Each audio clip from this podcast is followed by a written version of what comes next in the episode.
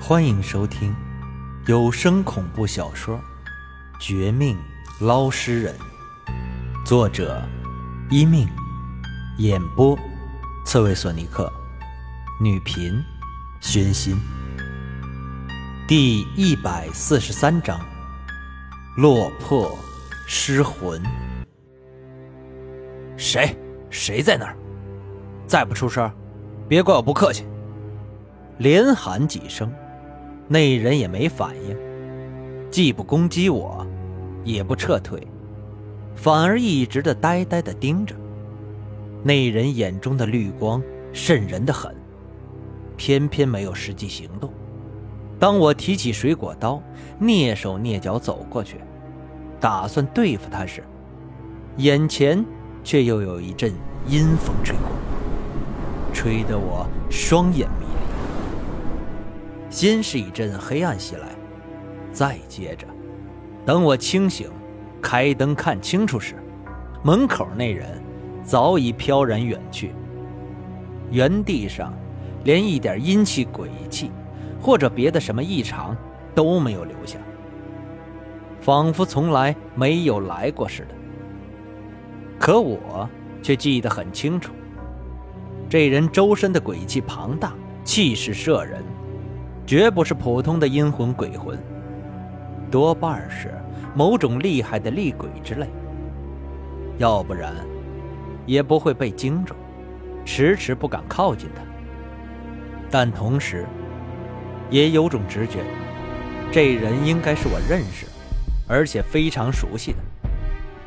可他究竟是谁呢？为什么大半夜晚上跑到我的卧室？不吭声，却冷冷盯着我，似乎有敌意，却又不出手，是吃饱了撑的吗？越想越觉得纳闷，到最后，我干脆将整个屋子搜了个遍，却没有其他的痕迹，只得就此作罢。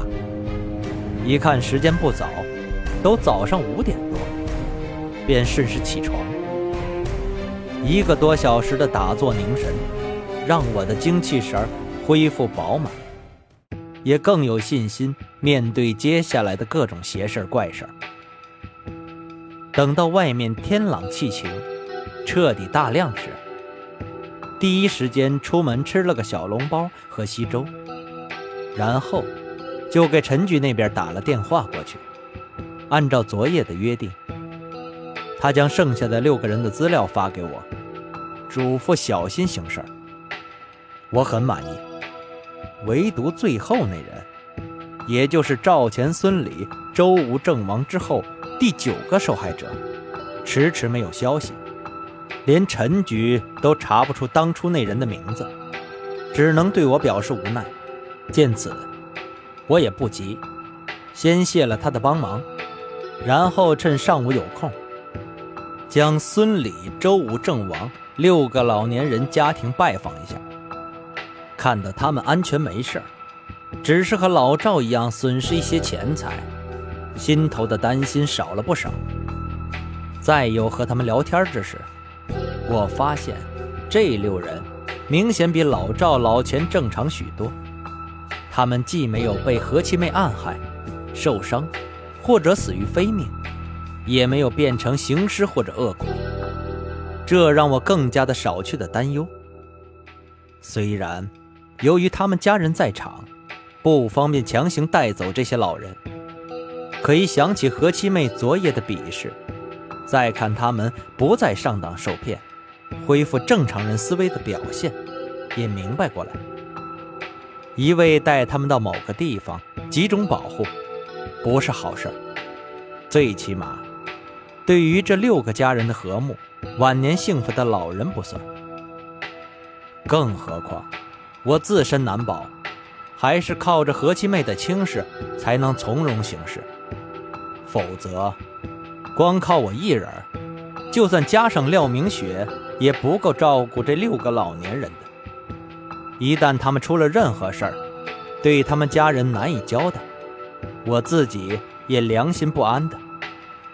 或许，真是何七妹助攻一把。她越是轻视我们，越给我们机会。而这些老人虽然说不出太多的内幕，但今天掌握的情况，也让我更加明晰不少。何七妹，真不知道，将来该感谢你，还是该狂骂你。总之啊，我不会让你继续危害下去的。你找何家人报仇是你们的事儿，但害死老宋、老赵、老钱，还骗了这么多老年人的棺材板就该收拾一顿。从这六人身上问出一些粗浅线索后，我二话不说，当即感谢他们。接着，离开六人的住所，往北城区而去。出发前呢，照例跟陈局交代一声，他知道我去找钓鱼人前辈，没有阻拦，反而十分热心帮忙。他将那天偷拍钓鱼人照片的手下手机号给我。又给我们做了中间人，提前介绍一番。等我上车快到时，那人也很识趣，早早的跟我介绍了一些情况，说的很详细，很认真。听完后的我内心更是一沉，不为别的，只因为他说这事儿太不可思议。想不到啊，那个疑似钓鱼人前辈的人，不但一身狼狈。疯疯癫癫出现在北城区，而且还显得相当不正常，或者说重点，跟一个疯子没什么区别。但这怎么可能？钓鱼人前辈上次不小心，为了帮我，才被何七妹之类的鬼魂暗算，只是失踪，不是被打死打残，怎么转眼间几天不见，就成了那种样子？说实话，我对此很是不相信，但却不得不信。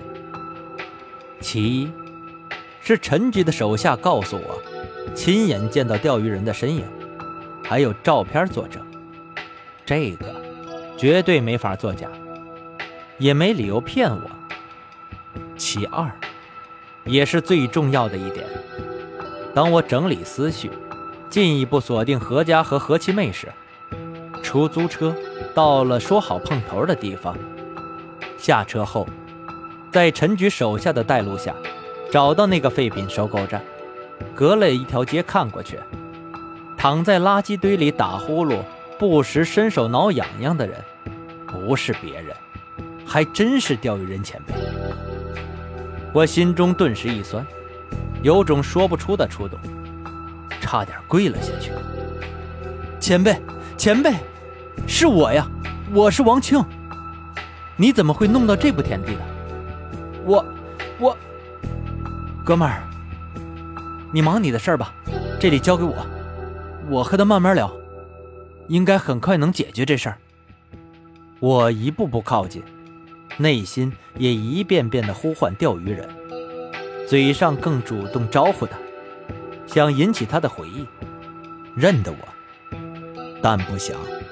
不管怎么努力，他最多是呆呆地望着我，却没有半点认出来的迹象，就好像钓鱼人前辈整个人变傻似的，失魂落魄的相当惊人。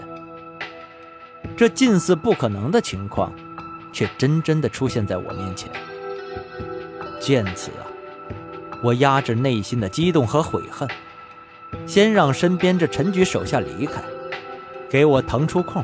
好让我慢慢的接近钓鱼人，接着去附近的超市买了一瓶水、几个面包和几根玉米棒子，带到钓鱼人身边，让他慢慢吃。好吃，好吃，真好吃！钓鱼人似是饿了许久，垃圾堆哪有那么多好吃的？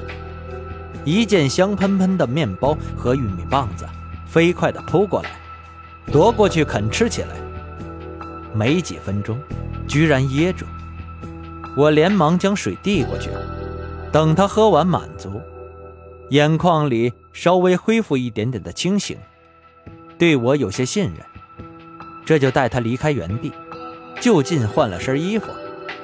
回家路上，钓鱼人果然很疯癫，一时叫我大哥，一个叫我爸爸，弄得我很是不好意思，只得多买些好吃的，堵住他的嘴。此外，也赶紧给廖明雪发短信，告诉他钓鱼人前辈的事儿。不指望忙着寻找新东西的他，第一时间回复了我。但最少，多个人，多条路。果然，我和钓鱼人到家不久，就收到他的短信，提供一个最直接的测试法子，测试钓鱼人到底失魂落魄到什么地步。